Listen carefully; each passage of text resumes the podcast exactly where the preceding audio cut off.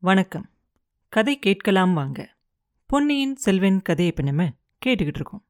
வானதி என்ன பண்ணுவா? குறும்புத்தனமா யானை மேல இருக்க இளவரசரை பார்த்து கேட்பா இல்லையா? வானதியோட சிரிப்பு சத்தமும் அதோட சேர்ந்த வார்த்தைகளையும் கேட்டுட்டு இளவரசரும் சிரிச்சுக்கிட்டே யானை மேல இருந்து கீழே இறங்குவாரு. இறங்கிட்டு சொல்லுவாரு ஆமா ஆமா யானை ஏற்றம் அப்படிங்கிறது ரொம்ப கஷ்டமான ஒரு விஷயம். ராஜ்ய சிம்மாசனத்துல ஏறுற மாதிரி யானை மேல ஏறுறதும் கஷ்டம் அது மேல உட்கார்ந்துருக்கிறதும் கஷ்டம் யானை மேலிருந்து இறங்குறது எல்லாத்த விடையும் கஷ்டம். ஆனாலும் அந்த கஷ்டங்களை எல்லாத்தையும் சில சமயம் ஒரு சிலர் அனுபவிச்சு தான் ஆகணும் அப்படிம்பாரு பொன்னியின் செல்வர். அப்போ வானதி சொல்லுவா சிலர் அந்த கஷ்டத்தை ரொம்ப சாதாரணமான விஷயத்துக்கு கூட அனுபவிக்கிறாங்க. பறவை குஞ்சுகளை காப்பாத்துறதுக்காக யானை மேலே ஏறிக்கிட்டு ஓடி வரவங்க கூட உண்டு அப்படிம்பா. அப்ப இளவரசர் சொல்வார் அந்த சந்தர்ப்பம் உனக்கு இன்னும் ஞாபகம் இருக்குதா வானதி? நீ அதை பத்தி இதுவரைக்கும் பேசவே இல்லையா? அதனால மறந்துட்டியோ? அப்படின்னு நினைச்சேன் அப்படிம்பாரு. உடனே வானதி சொல்லுவா உலகத்தெல்லாம் சுத்தி வந்து நிறைய வீர செயல்களெல்லாம் செய்கிறவங்க செய்யறவங்க வேணா மறந்துடலாம் அரண்மனையிலேயே இருக்கிற பெண்ணுக்கு அதை ஞாபகம் வச்சுக்கிறத விட வேற என்ன வேலை?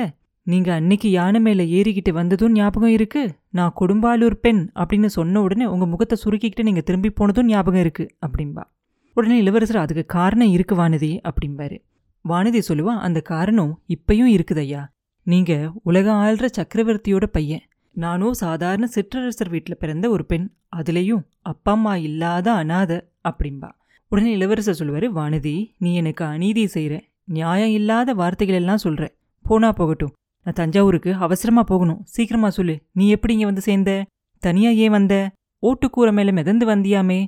இந்த பெண் எதுக்காக இங்க வந்தா? எப்படி இப்படி ஒரு உயிருக்கு ஆபத்தான நிலைமையில் சிக்கிக்கிட்டா? அப்படின்னு கேட்பார் இளவரசர். உடனே பூங்குழலி சொல்லுவா நான் ஒருத்தங்க நின்றுக்கிட்டு இருக்கிறது உங்களுக்கு ஞாபகம் வந்ததை பத்தி ரொம்ப சந்தோஷம். ஒரு நிமிஷம் தனியா பேச அவகாசம் கொடுங்க. நான் சொல்ல வேண்டியதை சொல்லிட்டு போயிடுறேன் அப்படின்பா அந்த ரெண்டு பேருக்குமே சாதாரணமா இளவரசரை பார்த்தா பேச்சே வராது. ஆனா அன்னைக்கு என்னமோ தெரியாது ரெண்டு பேருக்குமே ரொம்ப தைரியமா இருக்கும். இளவரசர் பூங்குழலியை பார்த்து சொல்லுவாரு சமுத்திரகுமாரி உன்னை மறந்துட்டேன் அப்படின்னு நான் நினைக்கிறேன். அது எப்படி முடியும்?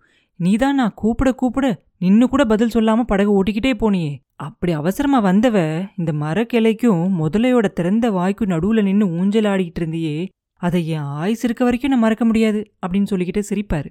சிரிச்சுட்டு சொல்லுவாரு உன்னை தூக்க முடியாம தூக்கி பிடிச்சுக்கிட்டு வானதி பட்டுக்கிட்டு இருந்த அவஸ்தையையும் நான் மறக்கவே முடியாது. ஆனா நீங்க ரெண்டு பேரும் இங்க எப்படி வந்து சேர்ந்தீங்க? எதுக்காக யாராவது ஒருத்தர் சீக்கிரமா சொல்லுங்க அப்படிம்பாரு. அப்ப வானதி சொல்லுவா பொன்னியின் செல்வா நானும் உங்களோட அக்காவும் உங்களை தஞ்சாவூருக்கு போகாம வழியில பார்த்து நிறுத்துறதுக்காக தான் வந்தோம். நீங்க இப்ப தஞ்சாவூருக்கு வந்தா அங்க பெரிய யுத்தம் வரும் அப்படின்னு இளைய பிராட்டி பயப்படுறாங்க. அதுக்கு முன்னாடி உங்களை சந்திச்சு பேசணும் அப்படின்னு நினைக்கிறாங்க. அப்படின்னு அவர் சொல்லிக்கிட்டு இருக்கும்போதே இப்ப இளைய பிராட்டி எங்க? அப்படின்னு கேட்பார் இளவரசர். குழந்தையில இருக்காங்க அப்படின்பா நீ மட்டும் எப்படிங்க வந்த? அப்படின்னு அவர் கேட்க வழியில குழந்தை ஜோசியர் வீட்டில் நானும் இளைய பிராட்டியும் கொஞ்ச நேரம் தங்கியிருந்தோம். அந்த சமயத்துல காவிரி கரையை உடைச்சுக்கிட்டு வந்து ஜோசியர் வீட்டை அடிச்சுக்கிட்டு வந்துருச்சு. இளவரசே காவேரி தாய் உங்களை சின்ன வயசுல காப்பாத்திருக்காங்க அப்படிங்கிறது எனக்கு தெரியும். உங்களுக்கும் காவேரி தாய் மேல ஆசை உண்டு அப்படிங்கிறதும் எனக்கு தெரியும். ஆனா இன்னைக்கு இந்த நதியால நாடு நகரங்களும் மக்கள் மிருகங்களும் பட்ட கஷ்டத்தை நினைக்கிறதுக்கே பயங்கரமா இருக்கு. காவேரி தாய் ரொம்ப கொடுமையானவ அப்படின்னு கூட சொல்ல தோணுது அப்படிம்பா. அப்ப இளவரசர் சொல்லுவாரு வானதி காவிரி அன்னை மேல அந்த மாதிரி பழி சொல்லாத. அந்த மாதரசிக்கு இந்த சோழ நாட்டு மேல அவ்வளோ ஆசை. அந்த ஆசை வரம்பு மீறி போகும்போது இந்த மாதிரி கரையை உடைச்சிக்கிட்டு உள்ளே வந்துடுறாங்க. அதை எப்படி தப்புன்னு சொல்ல முடியும்? இதை பற்றி புரிஞ்சுக்காதவங்க காவிரி அன்னை மேலே இந்த மாதிரி வீணா பழி சொல்றாங்க. கரையை மீறிக்கிட்டு வரதுக்காக சமுத்திரராஜன் மேல கூட சிலர் குறை சொல்கிறாங்க ஆனால் பூங்குழலி அப்படி கடலரசன் மேலே குறையெல்லாம் சொல்ல மாட்டான் அப்படிம்பாரு.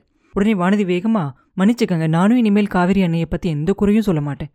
நானும் உங்க அக்காவும் குழந்தை ஜோசியர் வீட்டில் இருந்தப்ப திடீர்னு காவிரி அன்னையோட ஆசை பொங்கி வந்துருச்சு. உங்க அக்காவும் மத்தவங்களும் ஓடி போய் கோயில் மண்டபத்து மேல ஏறிக்கிட்டாங்க. நான் என்னோட அசட்டுத்தனத்தால மண்டபத்து மேல ஏறாம விட்டுட்டேன். ஜோசியர் வீட்டு ஓட்டுக்கூரையை பிடிச்சுக்கிட்டு மிதந்து வந்தேன். அப்படின்னு அவ சொல்லிக்கிட்டு இருக்கும்போதே மிச்ச கதையை பொன்னியின் செல்வர் சொல்லி முடிப்பாரு. உன்னை காப்பாத்துறதுக்காக பூங்குழலி படகுல ஏறிக்கிட்டு வந்தாலாக்கும் அழகாதான் இருக்கு.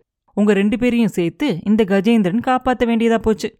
இந்த யானையோட அறிவே அறிவு. உங்க ரெண்டு பேரையும் அதோட துதிக்கையால பூமாலையை எடுக்கிற மாதிரி அசங்காம கசங்காம எடுத்து கொஞ்ச நேரத்துக்கு முன்னாடி கரையில விட்டுச்சு. இன்னைக்கு காலையில இதே யானை கையில அங்குசத்தோட நேரம் கழிச்சு ஓடி வந்த யானை பாகனை தூக்கி சுத்தி ரொம்ப தூரத்துல போட்டுருச்சு. அவன் உயிர் பழிச்சிருக்கிறதே ரொம்ப கஷ்டம் அப்படிம்பாரு. உடனே வானதி கேப்பா ஐயோ அது என்ன? நானே உங்ககிட்ட அதை பத்தி கேட்கணும்னு இருந்தேன் அப்படின்பா என்ன நீ என்ன கேட்கணும்னு நினைச்சிட்டு இருந்த? அப்படின்னு இளவரசர் கேட்க யானை பாகனாலையும் அங்குசத்தாலேயும் உங்களுக்கு ஏதாவது தீங்கு வந்துச்சா அப்படின்னு கேட்கணும்னு நினைச்சேன் அப்படின்னு சொல்லுவா வானதி. தீங்கு வர இருந்தது என்னமோ உண்மைதான். அது உனக்கு எப்படி தெரிஞ்சுச்சு? ஜோசியர் சொன்னாரா என்ன? அந்த பைத்தியம் இளைய பிராட்டிக்கு இன்னும் போகலையா என்ன? அப்படின்னு கேட்பார் இளவரசர்.